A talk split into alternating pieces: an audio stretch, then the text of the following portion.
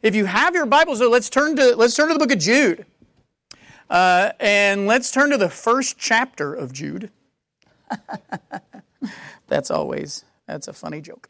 Uh, all right, let's turn to Jude, and then let's uh, let's stand in the honor of reading God's word. I'm glad Jude Silk is here. I was thinking about him the whole time I was preparing this, thinking, man, he really wants to be here for this. Uh, let's let's read beginning in verse three. Okay, we're going to begin in verse 3. It was great that Zachary called us beloved, made me think of, of this verse as he, as he always does. But beginning in verse 3 Beloved, although I was very eager to write to you about our common salvation, I found it necessary to write appealing to you to contend for the faith that was once for all delivered to the saints. For certain people have crept in unnoticed, who long ago were designated for this condemnation. Ungodly people who pervert the grace of our God into sensuality and deny our only Master and Lord, Jesus Christ. And all the people answered together and said, All that the Lord has spoken, we will do. All right, you may be seated. So we, we've been looking at our, our motivations in, in spiritual warfare as we're asking the Lord to deliver us from evil, and we're seeing uh, not only has He done that, but is uh, doing that. And, and one of our motivations we saw is that we need to please the one who enlisted us. So we looked at fearing the Lord. We looked at uh, loving God with all that we have. We looked at loving our neighbors as ourselves. Those motivations in life will be useful motivations in our spiritual fights because all of life is spiritual warfare. You're never, you're never not in the fight. Now, you may not be in a fight all the time, but you're never not in the fight. Uh, spiritual warfare, again, isn't, isn't something we, we step into. Uh, it's, the, it's the reality for Christians. It's something we are constantly a part of. There's a, a, a spiritual war waging uh, around us at, at all times. Uh, sometimes it's more obvious than others, but the war is your reality. And we do well to remember that, the Bible tells us. It's one of the reasons uh, that Paul says we're always to be armored up.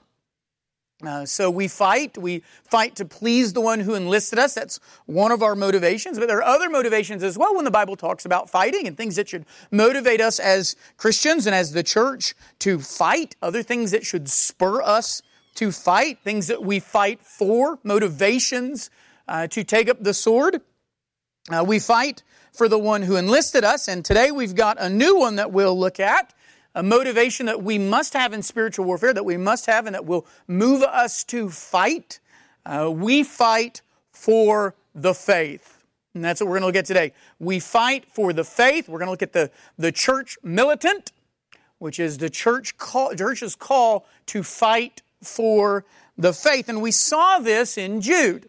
And We saw this in Jude. That's what Jude is actually calling the people to. And, and I will have preached a great sermon if I never called Jude Paul. This whole sermon, it will be a, a great job uh, because I had to go through and edit my text over and over. I was like, as Paul says here. And I'm like, you can't, you can't just do that. Jude's probably very upset every time someone does that.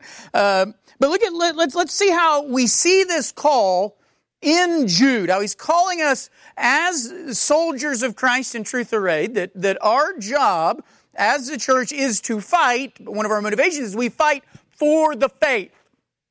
Okay, so begin in verse 3. Look, beloved, although I was eager to write to you about our common salvation. So Jude wanted, Jude wanted to write a flowery letter. He wanted to write a flowery letter about how, you know, how great it is to be saved. Be like, you know, to write this church and be like, man, isn't it great to be a Christian? Like that's what he wanted. That's what Jude wanted to write. He was eager, he says, to write that type of letter. The word there for eager are the words all speed. He wanted to do this with all speed. That, that, that uh, that we actually get our English word speed from the Greek word there, uh, spideo. That, that we, he wanted to write with that, with speed. And you can see the, see the picture here of what he's wanting to do. He's, he's eager to sit down and with all the speed he's got to whip out this letter about how great their shared salvation is. Uh, that word common is a very interesting word if you want to. We'll talk about that at lunch if anyone's interested. We can talk about that word common there, uh, or common salvation. That's what Jude wanted to write about. Their shared, uh, their, their common salvation, the thing they had together. This is going to be, um, if, you if you ever heard of the word koinonia, uh, it's going to be similar to that in terms of common or, or shared salvation. The things they, they had together here, he was, that's what he wanted to write about. And he was eager to write about it. He wanted to write it with all speed. He wanted to use all of his speed to write that type of letter, but he couldn't. He couldn't. Instead, he found it necessary to write about something else. So, a desire to write to them about how great it is to be saved, about how great their salvation is, to write to them about the wonders of the gospel. But something stopped him. Look at what it says. So, although I wanted to write to you about this other thing, I found it necessary to write appealing to you to contend for the faith that was once for all delivered to the saints. He wanted to write to them about this other thing, but he needed to write to them, appealing to them, calling alongside. This is that, this is that word, uh, paraclete, where we get the word paraclete to describe the Holy Spirit. Uh, in John, we sometimes translate it helper. He needed to, he needed to help them see something. They needed to see something essential for them, something even more essential than just seeing their common salvation. He needed to help them see something more important than even contemplating their uniting salvation. So, what was it? What was it that he needed, that he found necessary to write, that, that superseded even the desire to write a letter about how great their salvation was? What superseded that? He needed them to fight. Jude is appealing for them. I'm appealing to you to fight. That word contend there is the same word as fight. So when, when we get to, when Paul, there's Paul, but I can use it here, uh, in 1 Timothy talks about fight the good fight. It's that same word, but it would be a, it wouldn't be as cool to say contend the good contention. Uh, and so I don't like contend here either. Fight. Uh, I want you to fight for the faith. I think that just sounds better too. To fight for the faith. And that's what Jude, so Jude takes that word fight and he adds that prefix on the front of it. Uh, the, a prefix for for or toward. He needs them to fight for something. I want you to fight for. Well, what, are, what is he appealing to them for, to fight for? What do they need to fight for? What is their motivation for fighting? What is their motivation to step into this spiritual warfare and, and take up the sword and fight? What are they fighting for? He wants them to fight for the faith. I found it necessary to write appealing to you to fight for the faith. Now, faith and fighting being combined is not a surprising thing. It's combined a lot. Fighting for the faith, fighting with the faith. It's combined a lot in Scripture. So 1 Timothy 6.12, fight the good fight of the faith. 2 Timothy 4 7, I have fought the good fight, I have finished the race, I have kept the faith. 1 Timothy 1, 18 and 19, I char- this charge I entrust to you, Timothy, my child, in accordance with the prophecies previously made about you, that by them you may wage the good warfare, holding faith and a good conscience. So when it comes to, to Christian fighting uh, and Christians fighting the good fight of the faith, Christians are fighting for the faith. They're fighting on behalf of the faith, which actually makes sense when you read verses 3 and 4 here. When it, it makes sense when you think of what Jude wanted to do. What did Jude want to do? He, he, he, he wanted to write to them about their salvation. Their salvation that comes through faith. But he, but he couldn't just pontificate on how wondrous their salvation is. Why? Because that salvation that he wanted to write about was under attack. He needs them not just to contemplate their faith, as he wanted to write about, he needs them to fight for it. I mean, he wishes he could just talk about their common salvation. He wishes he could talk about their unifying faith, their one faith, one baptism. He wishes one Lord. He wishes he could do that, but he can't. He wishes he could do that and that be enough, but he's got to write more. This isn't the time, Jude is thinking, for talk or for mere meditation. This is a time for the church to fight. It is a time for the church to go to war. But this war, it, look, it, it's not chaotic. It's not. It's, he's not calling them to some sort of like nuclear nuclear bomb here. It's not scorched earth, just the church going to war. He, he has a precise, intentional, and guided mission in the fight. In this fight for the faith, it's going against a particular enemy, and that's what he he brings up. Now he knows their faith is being attacked, and so he plans his assault on where and how the faith is being attacked. Look at who he's calling them to fight. Verse four for certain people. So why is it necessary for him to write that? I want to write to you about how great our salvation is, but I couldn't write to you just about how great our salvation is. I have to write to you calling on you to fight. Not calling on you to think about how great our salvation is, not calling you to, to, to contemplate it alone, but calling on you to, to warrior. Why? Why did he have to do that? For certain people have crept in unnoticed, who long ago were designated for this condemnation, which is really scary ungodly people who pervert the grace of God, of our God, into sensuality and deny our only Master and Lord Jesus Christ. So, who are the enemies? In Jude's case, the assault on the faith involved people who are perverting the grace of God. they're perverting the grace of God uh, so that they could, uh, as using grace as a reason, actually a reason to commit sensuality. And, and, and they were rejecting the authority of Christ over their lives. That's all in verse 4. As you continue to look through Jude, you, you, you see it there. You can look down, and he gives us more explanation of this. Well, because he's going to tell us in verse 7, this is going to involve both natural and unnatural sexual actions. Using the grace of God to, to, to say those things are okay.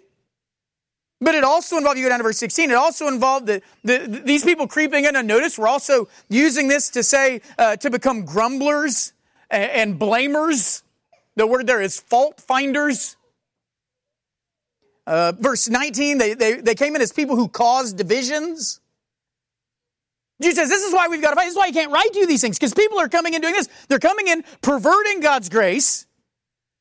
They're coming in calling on people to commit these uh, natural and unnatural sexual acts. They're calling, they're, they're, they're coming in and they're grumbling. They're coming in complaining. They're coming, they're finding faults in everybody. They're coming in and they're causing divisions. So this is not a time just to contemplate our salvation. This is, these are not things, Jude says, that we can coddle or accept or placate or even ignore. Jude can't even ignore these things. Say, well, I'll just ignore this and write about how great the gospel is. And if we just write about how great the gospel is, that'll undo all those other things. Look, that is an approach that a lot of people take to sin in the church.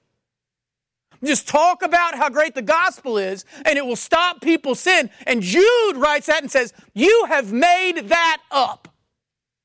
Because Jude says, I want to talk about how great the gospel is, but I had to tell you, now is the time to fight against people who do these things. It is a time for the church not to just meditate. It is a time for the church to become militant. They must fight against sin. And that's what Jude says they've got to do. In situations like this, you must go to war against those sins and against those people committing those sins. And of course, those are not the, that Jude mentions here. These are not the only assaults on the faith that that necess- necessitate a fight. The call of Jude is to fight for the faith. So, whatever that assault may be, he's not just saying, hey, I want you to fight for the faith, but only when the faith is under attack in these specific ways. You know, if it's not these specific ways, you don't have to fight for the faith.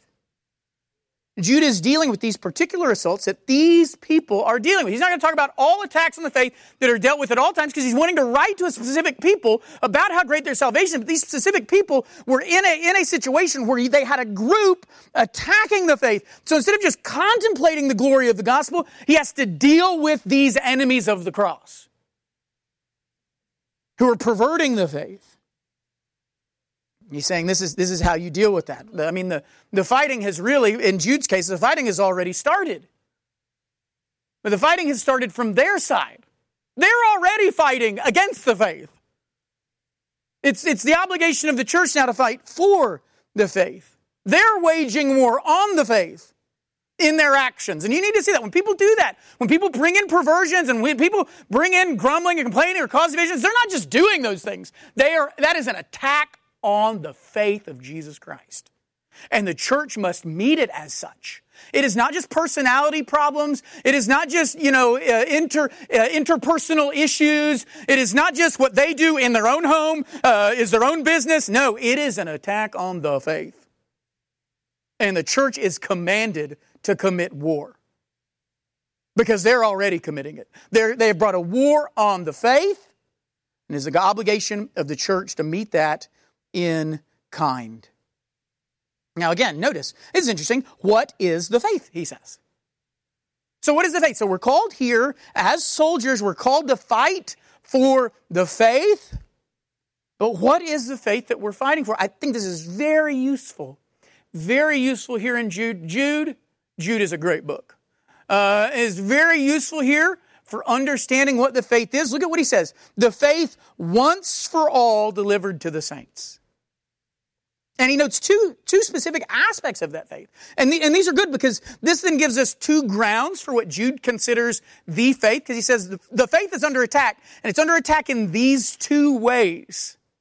They're attacking these two parts that are essential parts of the faith. And what was one of those? One was the grace of God. So they're attacking the faith. So what are they attacking? He doesn't then say, here's how they're attacking the faith. He describes what they're attacking in the faith. And the first thing he mentions is God's grace. God's grace that they're attacking. So God's grace is a part of the faith, the grace of God. That he says they are perverting. So they're perverting the grace of God. But not only is the grace of God part of it, also part of the faith is the masterhood and lordship of Jesus Christ, which he says they are denying. They're denying that. So you get, I think that's really helpful because you get two parts of the faith, two central aspects to the gospel, to the faith, which is God's grace and our submission to Christ. God's grace and our submission to Christ. Both those things are under attack. So when the faith is under attack, it doesn't go into, you know, he doesn't say, and they're attacking Mary and her, you know, whatever. Uh, he says they're attacking God's grace and they're attacking our submission to Christ. Those are the things. They're, they're perverting this and they're denying this. So those are two things that Jude thinks are essential to the faith. And, and this is essential to the faith. Why? Not because Jude's made this up. It's essential to the faith. What? Because this is the faith that was delivered once for all to the saints. This is the faith that they've always received. So what's he talking about here? This is the faith found in the Word of God. This is the one that has been delivered to them. This faith found in God's Word. That's what they're perverting. So you've got the grace of God described in the Word of God. You've got the, the masterhood and lordship of Christ described in the Word of God. This is the, what the faith has always been. It's the faith not that the Jace came up with, not the faith that Jude came up with, not the faith that any of them came up with. It's what the Word of God has said. That's what they're attacking. They're attacking the Word of God. And that becomes very clear when you look down in like verse 8.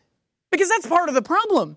These enemies who were in the church, some of them might even have been pastors, it seems like Instead of following the Word of God, they were rejecting the Word of God because they had dreams.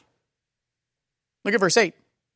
Yet, in like manner, these people also, relying on their dreams, defile the flesh, reject authority, and blaspheme the glorious one. So they defile the flesh, reject authority. That's the two things he talked about in the gospel. I wish he'd got more into blaspheme the glorious ones. That'd have been really cool. Uh, but he says that's what they're doing based on their dreams based on their, their ideas of what they would like to add to the Word of God. So you had people who were perverting the faith by relying on dreams, relying on dreams. And, hey, hey guys, you know, I know the Word of God and nature tell you you shouldn't do these things, but I had a dream that said it was okay. Because he's going to talk about how they're even committing unnatural acts. So even nature is telling them, you shouldn't do this. But they're like, but I had a dream it's okay. Or, but I was, but I'm the Pope, so it's okay. Or, but I'm the whatever, so it's okay. I, I know I had this insight, I had this dream, contrary to the Word of God and even contrary to nature. So everything from, from being grumpy to being gay, right? Uh, I had a dream, uh, and that's fine. Everything, everything from finding faults in others to finding fornication, those are fine because I had these dreams. This perversion of the faith that they had because of their dreams was really an attack on the faith. And their attack was to be met with the church's attack. A faith attacked was a faith that was to be fought for. soldiers fight for the faith. That is, I mean, the comma there is very important. That is both a command and a reality. One of our motivations in the fight that we are commanded to take up in the war against evil, in God's purpose in having the church to deliver from evil, is to fight for the faith.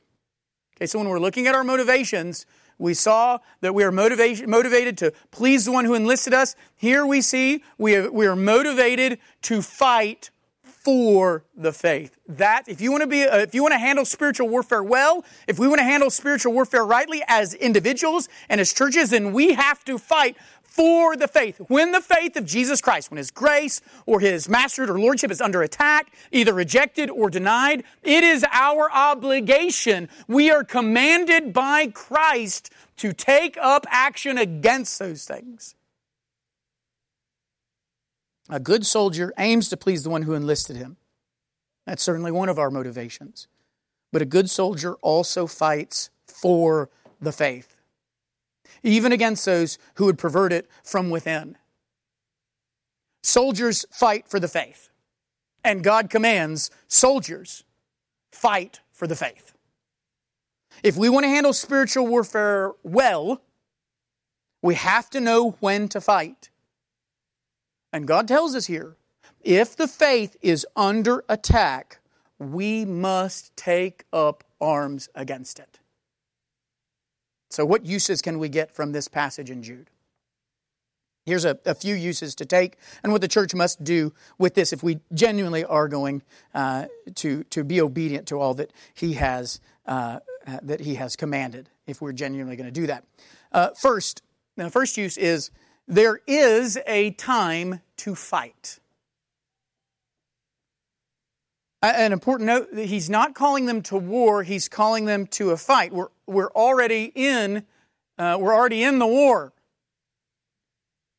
Now, not every time is a time to fight, but there are some times.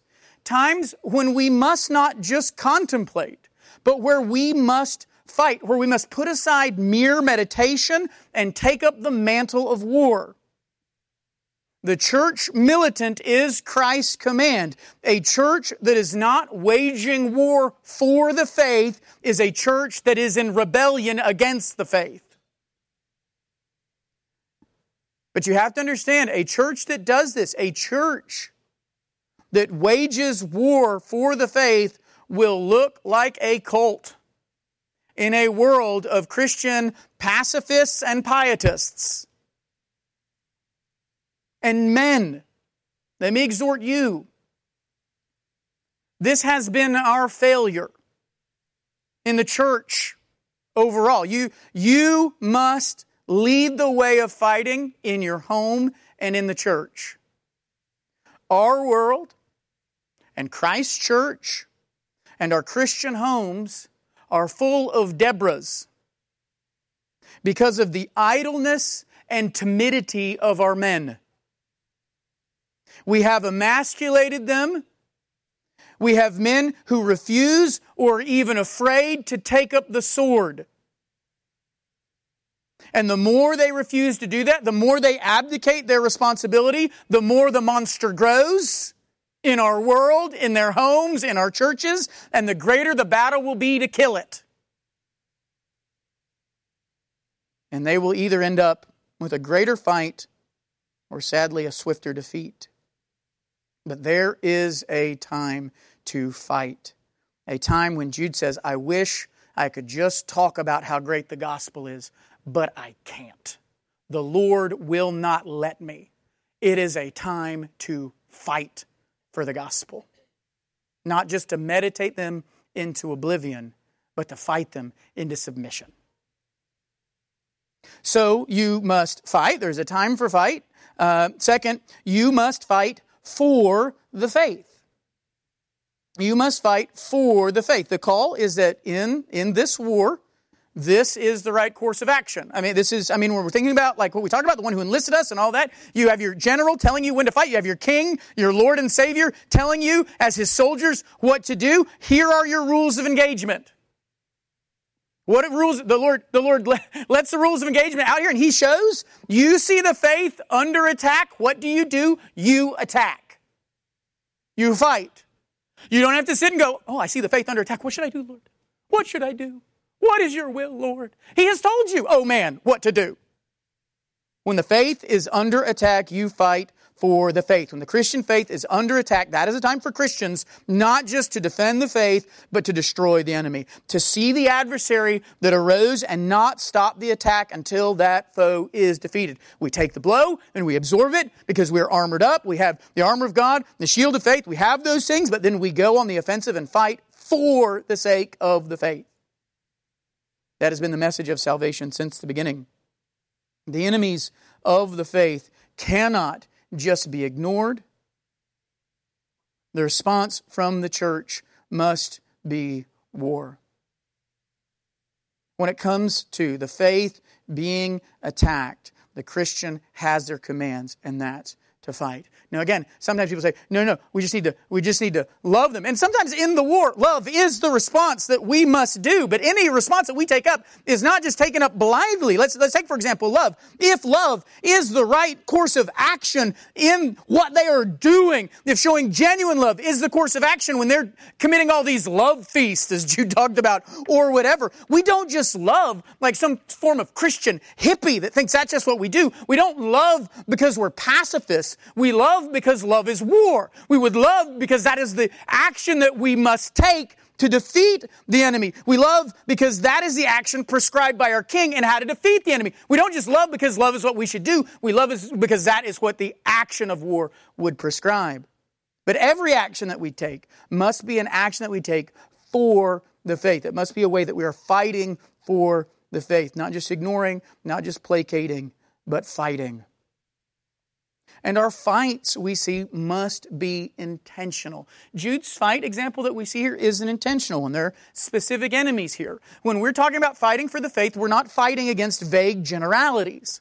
Fighting against vague generalities is easy. Oh, the things wrong with this world are, are this. And oh, this is, I mean, but that, that's easy to do. That's like, that's like pushing the button on the nuclear briefcase and sending an, an ICBM to a country that you can't even name. That's what it's like fighting sort of generalities. Like, oh, those things are bad, and I'm going to fight against those things. That's not what Jude's describing here. Fighting for the faith, as he describes, uh, fighting for the faith is, is it's, it's bloody hand to hand combat. It is faces and people that we know. When Jude is writing here to these people and he's talking about what they're doing, they know the people that Jude is calling them to go to war against. They know them. It's not just the whatever group. It is people in their church, possibly even leaders in their churches that they know. These, like I said, these are faces and people.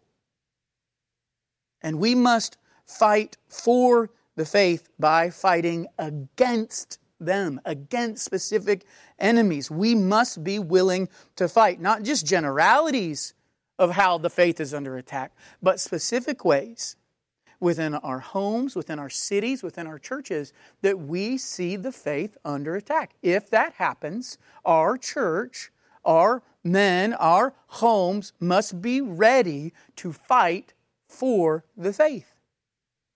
So, what, what, what sort of, uh, of specifics do we see here? Look at these examples here. Uh, you, we must fight against bad practice.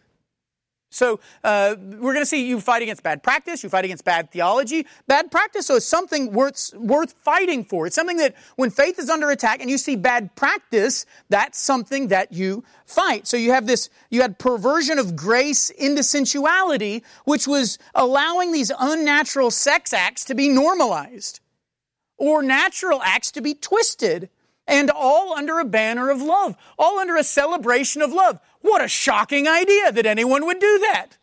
They had, he said they had these love feasts that I'm sure had a big banner that said love is love. Uh, they had these great love feasts, uh, and they're like, hey, we should all be about love here. And they were actually perverting grace.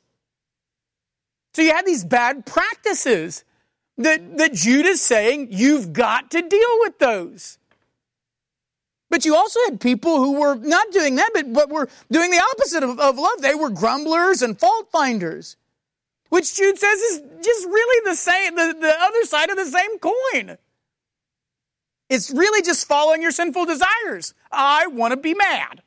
Good, do it. Be mad. Okay.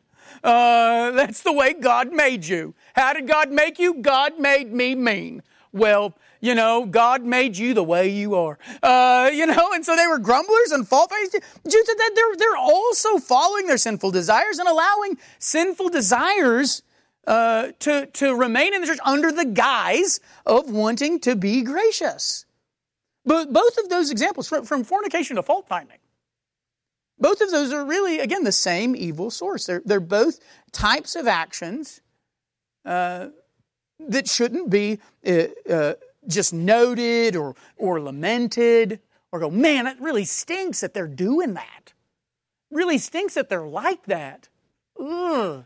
Well, what can we do? Jude says that what the church must do is fight against those things. And that the faith must be protected against things like that. If the church faces similar threats, if we face threats like this, we must be ready to fight against those.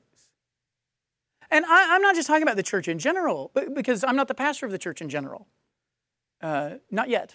Uh, but uh, the, the that's a funny Pope joke. Uh, but but I'm talking about our church. I mean, I, I I remember when I was growing up as a Christian. I remember times and, and, and saw times as I, was, as I was, again, growing up in the church, were, were bad practice that people would do. The church would just sort of shake, shake their head at it, but then say, like, well, but, but what else can you do? Where, where for, example, he mentions grumblers and complainers, where mean people were just accepted as, well, they're just mean. They're just mean people. Where you had these grumblers like Jude warns about, and people were like, well, what can you do about that? Or, well, you just got to love them. I'll tell you what the church should have done in those situations where, where they, they, they, should have, they should have fought them. They should have fought for the faith. And every church that refused to do that bore the consequences. And I think about the churches that I grew up in and I go, what would have happened if the church would have fought against that instead of just accepting it? How did that affect my own spiritual growth?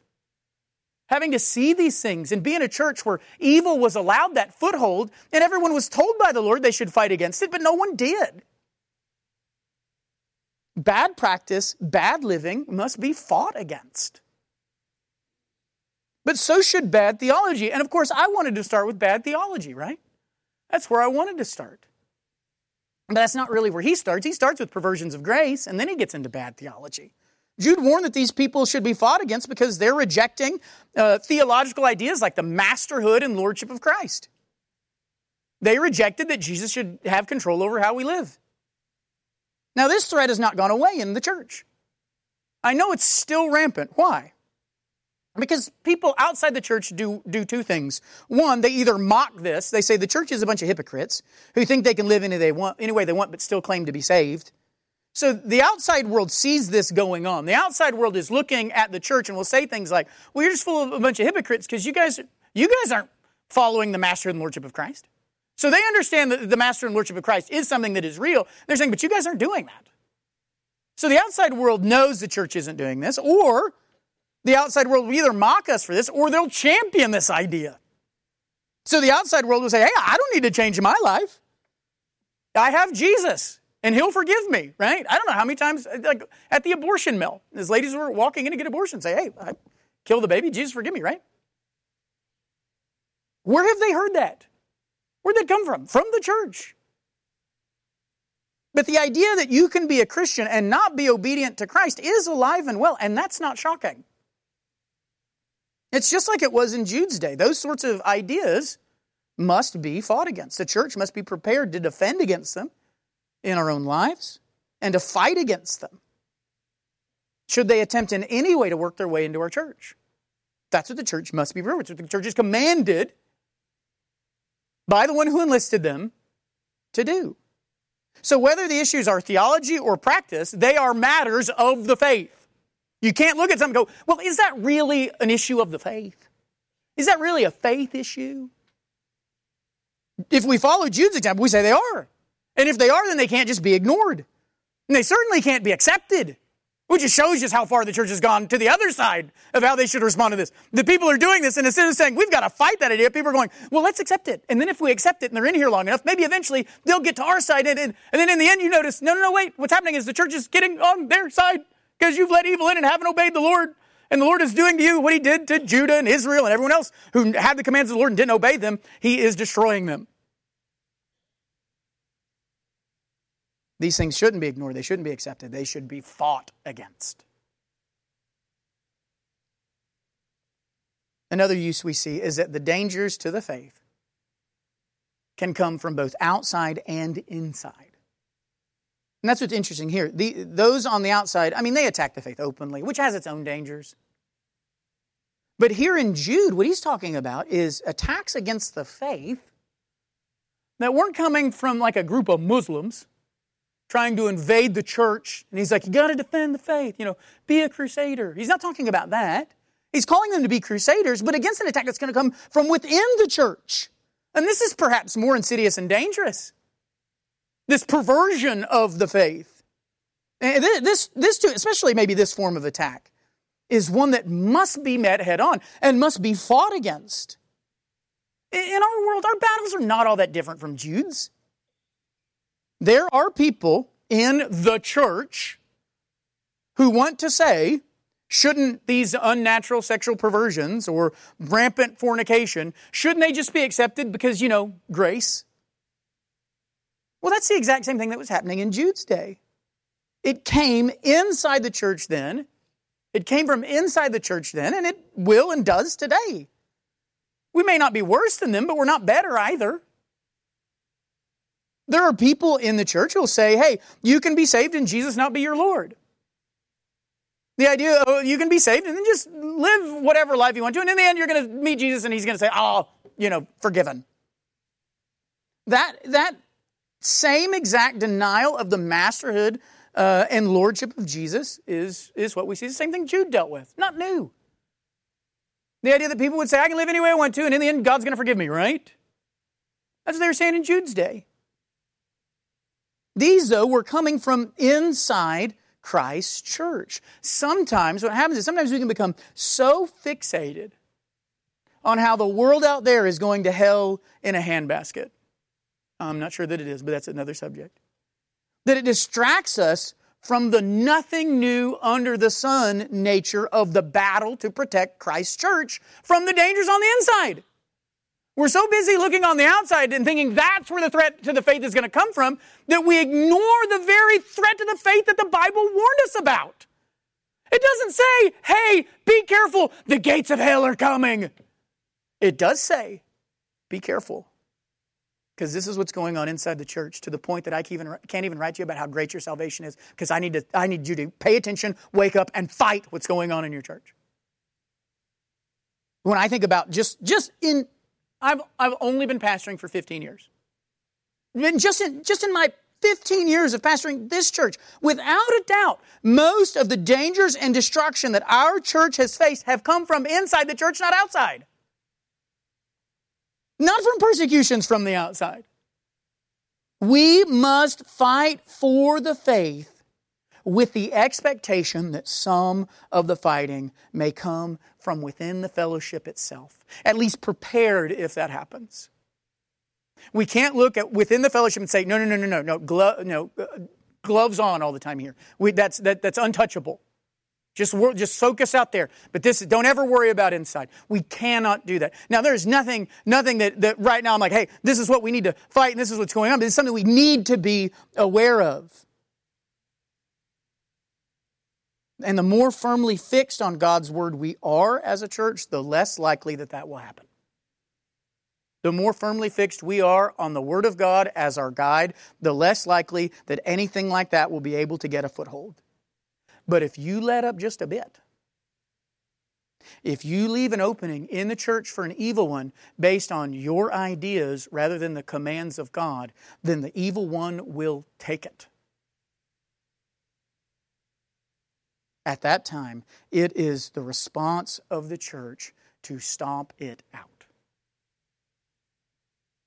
Next, another use. If we're going to fight and not fail in this fight, because there are churches that fight all the time, and they fight using their own swords, their own made up ways. But if we're going to fight and not fail, our standard must be God's Word. These people, like we said, these people relied on dreams. They relied even on animal instincts, he says. And the church was to defend against that attack on the Word. And, and God is using his word to call them to attack. This is why the word of God is so essential. They must defend against that attack on the word, and God uses his word to call them to attack. When they got away from the word, they got away from the faith that had been delivered to us all. Why? Because they got away from the word. They started relying on dreams. They started listening to people who said, I had this dream. And, you know, you can't argue against a dream. Tell me I didn't have it. Tell me.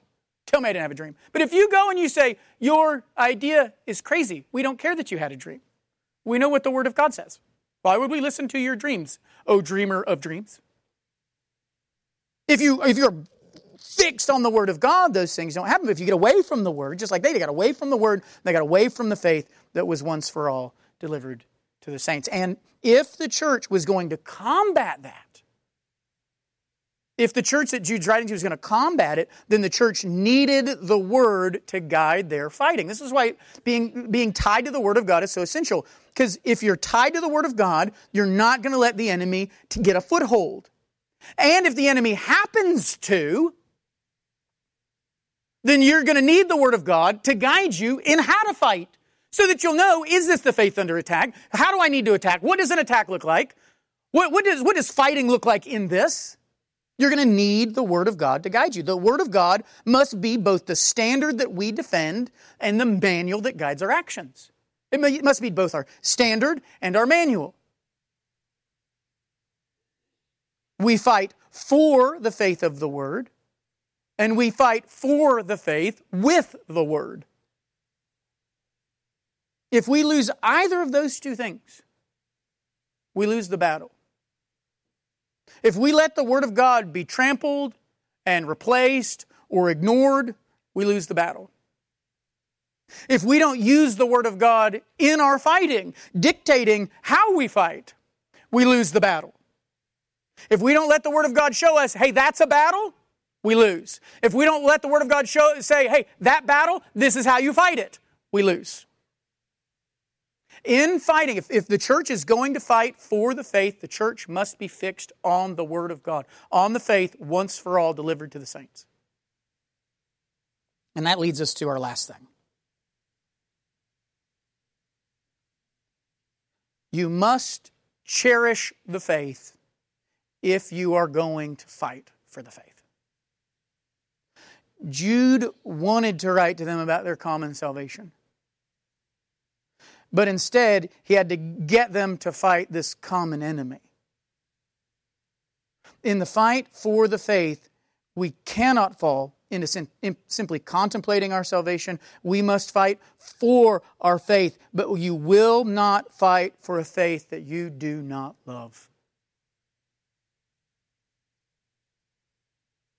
Just because there are times to fight does not mean that there are not also times to meditate on the realities of our faith. Now, how can I say that? You just said that. You just said that Jude couldn't do that, that he had to write about, write about this war. But it wasn't wrong for Jude to want to write a letter about how great their salvation was. It just wasn't the time.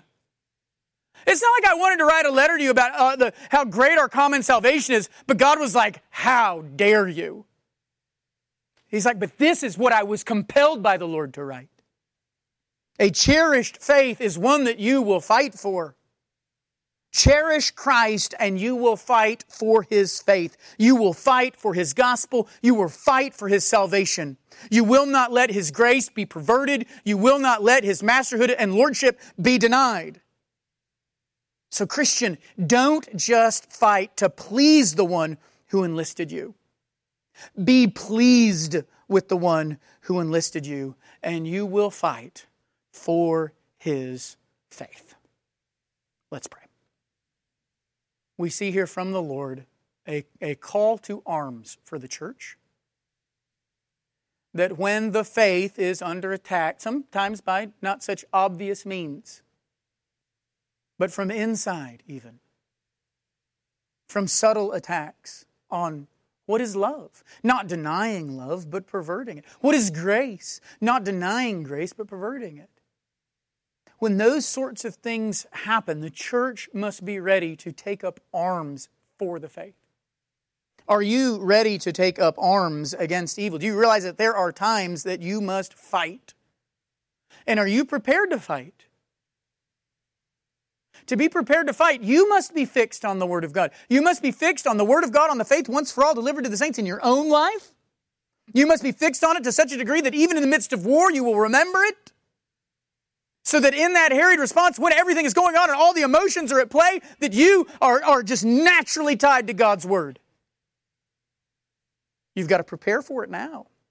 You've got to fix yourselves to the Word of God now. And not just think that, oh, when the battle comes, oh, then, then I'm going to go to the Bible. Then I'm going to go. If you're, if, you're, if you're not meditating on the faith with, when the battle's not taking place, don't think that you're going to turn and defend that faith when the battle does come. Christian, cherish the faith that has been delivered to us. Cherish our common salvation, a thing that unites us as a body. Cherish it as you cherish Christ. Because only when you cherish it will you be willing to defend it. Only when you cherish it will you be willing to die for it. Will you be willing to, to lay down your life or, or, or your friendships or your comfort or whatever to fight for that faith? Church, we've been commanded. There are times that we've got to fight, and we've got to be ready for that. We've got to be ready and willing to do exactly what Jude had to write to this church to do be willing to fight for the faith. If we're going to do well in spiritual warfare, that's what we've got to be willing to fight the fights that come our way. That's true in our individual lives, it's true in our church's life. You've got to be ready to fight against the evil. When he tries to pervert the grace of God in your own perceptions of salvation, you need to fight it. He tries to get you to deny the lordship or the, the lordship or masterhood of, of Christ, you've got to deny it. You've got to fight it in your home, in your church, whatever it is, we've got to fight. Fight for the faith. Ask the Lord right now. Say, Lord, help me to see that fighting is what you've called us to do. And help me to see the fights that I need to take up. Because sometimes, Lord, I either don't fight or I fight at the wrong time. I'm willing to start fights where there shouldn't be a fight, or I see the fight and I ignore it. Pray that the Lord would give you wisdom. Pray that the Lord would, would, would give you uh, discernment and the ability to know this, this is what I am called to fight for. And pray that the, the Lord would give us unity in these fights. I mean, we don't, like, if something does come into our church, we don't need just one or two of us stamping out evil.